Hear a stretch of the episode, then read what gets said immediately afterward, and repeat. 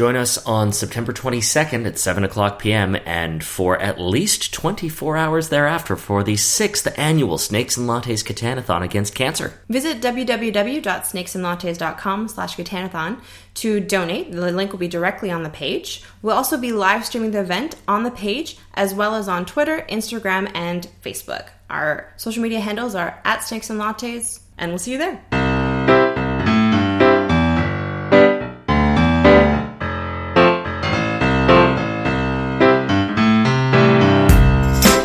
Happy Wednesday, folks. I'm Jonathan. And I'm Coco. And we are talking about two-player games. Just the two of us. Together. Very fitting. Aww. uh, so at the end of last um, last episode on Monday, we, we sort of got into Catan a lot and sort of what it is about Catan that makes it a cool multiplayer game, but that really doesn't work as two. So we're going to talk about some of the ways, good and bad, that publishers and designers have tried to make multiplayer games function as two-player games.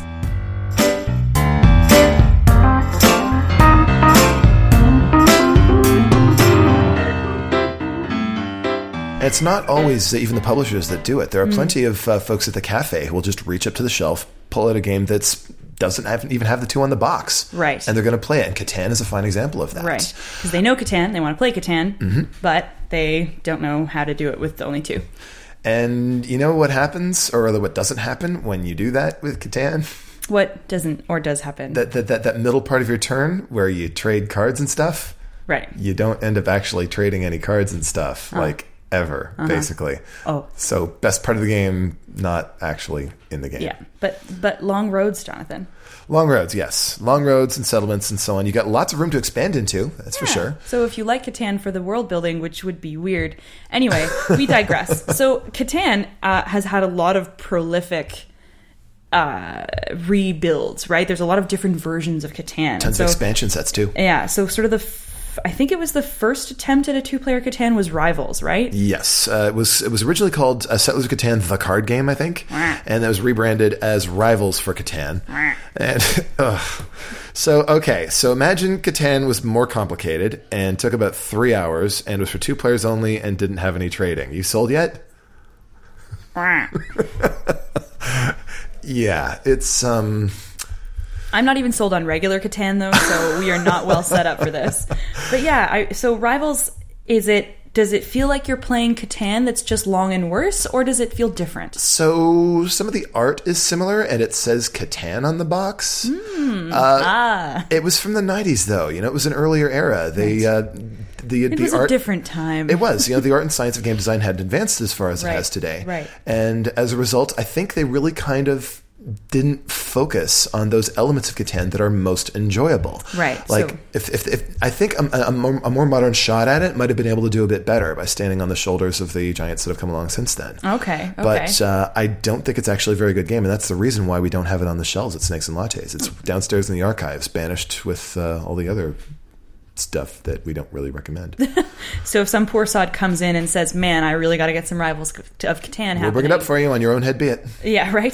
So, but there are more, right? Like we're talking about Starship. Okay, so apologies to everybody from the Catanathon who Sue, is... Sue, cover your ears.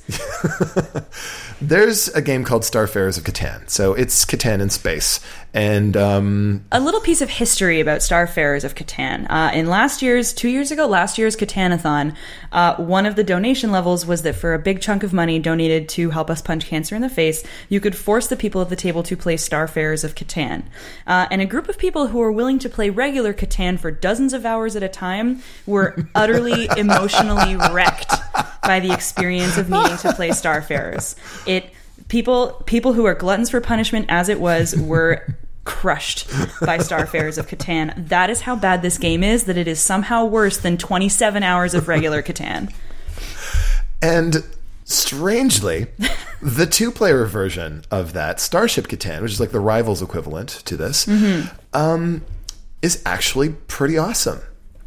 So For the same st- reason, they sort of ripped the heart out of what the original multiplayer game was. And because the heart of the original Settlers was actually quite good, and the heart of Starship, Star, Star, Starfarers is actually a rotting, festering wound, um, they wound up with something that's actually pretty cool. Uh, it's not about trading. It's about exploring.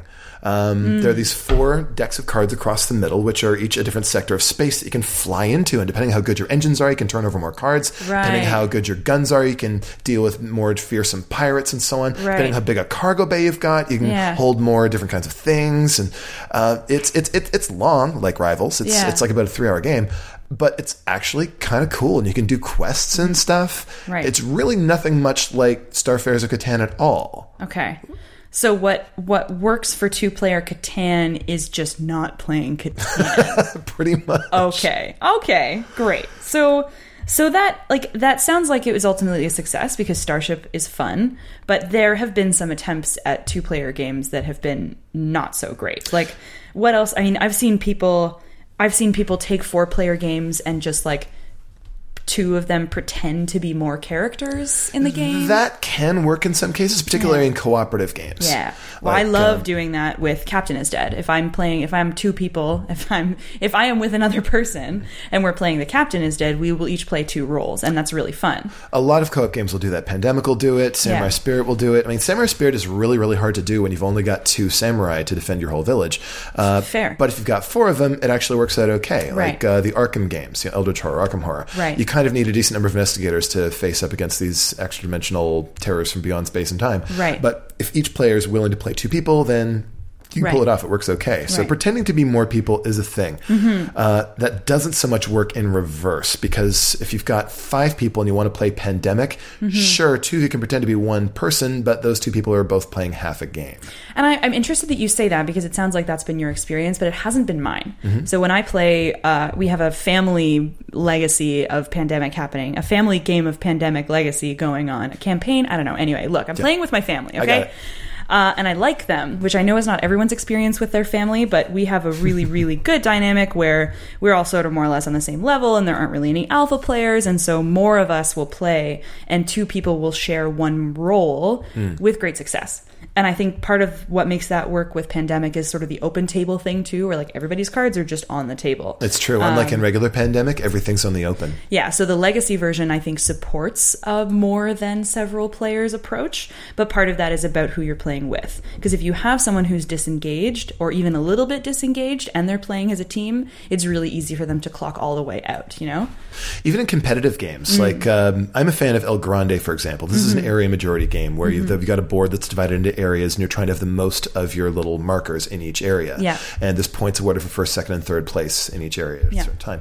Playing that with two players, um, well, you've only got first and second. Right. And that's pretty much it. However, if each of you pretend to be two people, and so you've got to, so supposing I'm playing red and blue, you're playing yellow and green, uh, at the end of the game, there's going to be four different scores on the table, but I only get to count my worst score.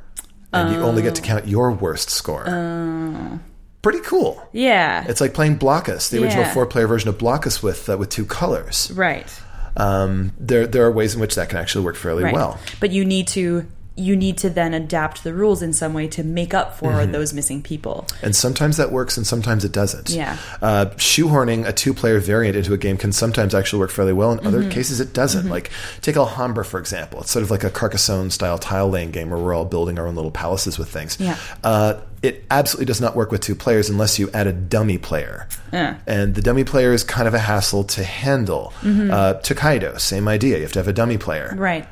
And so that's just that's just about sort of the mathematics of how card distribution works. And how it's just not interesting if there's only one other functioning element of the table to take account of. Right. Um, you can see too clearly that this is going to lead to that, is going to lead to that, is going to lead to that. Mm. As soon as you add a third player, a dummy, even if it is a dummy player that's controlled by a robot, right. um, that third player adds enough Uh, of a sort of a, of a veil of a fog of war to the, the to the game that you actually have some challenge to face in right. figuring out how you're going to deal with right. it. Right, right. But generally speaking, I'm not a fan of dummy players. I'm thinking mm-hmm. that you should actually have real players in mm-hmm. games like this. It's it's. I, th- I think of that as a real case of shoehorning a two-player variant into a, yeah. into a game for marketing reasons, and not because the game is actually any good that way. Right, but sometimes the solution of just make more friends is not an easy one to manage.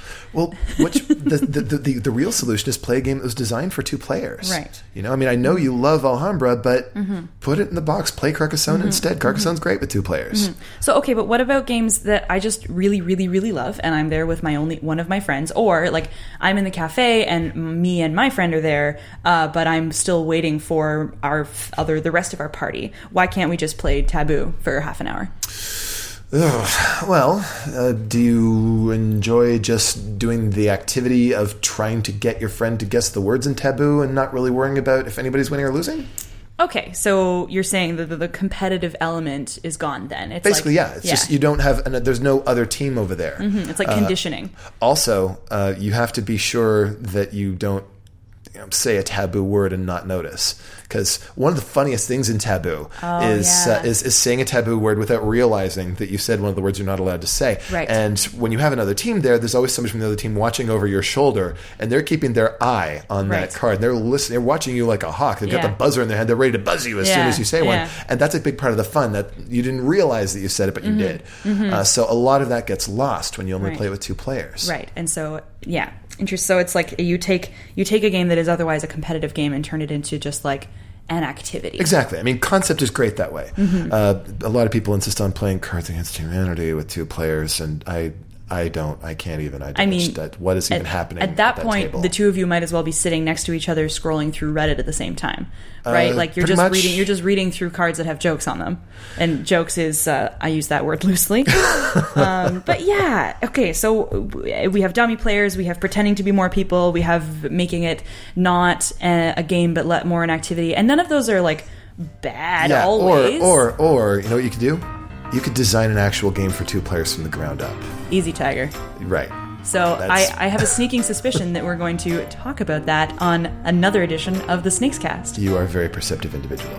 It's this duet thing we got going on here. This two-player podcast really works for me. Anyway, I'm Coco. Thanks for joining us. I'm Jonathan. See you Friday. Bye.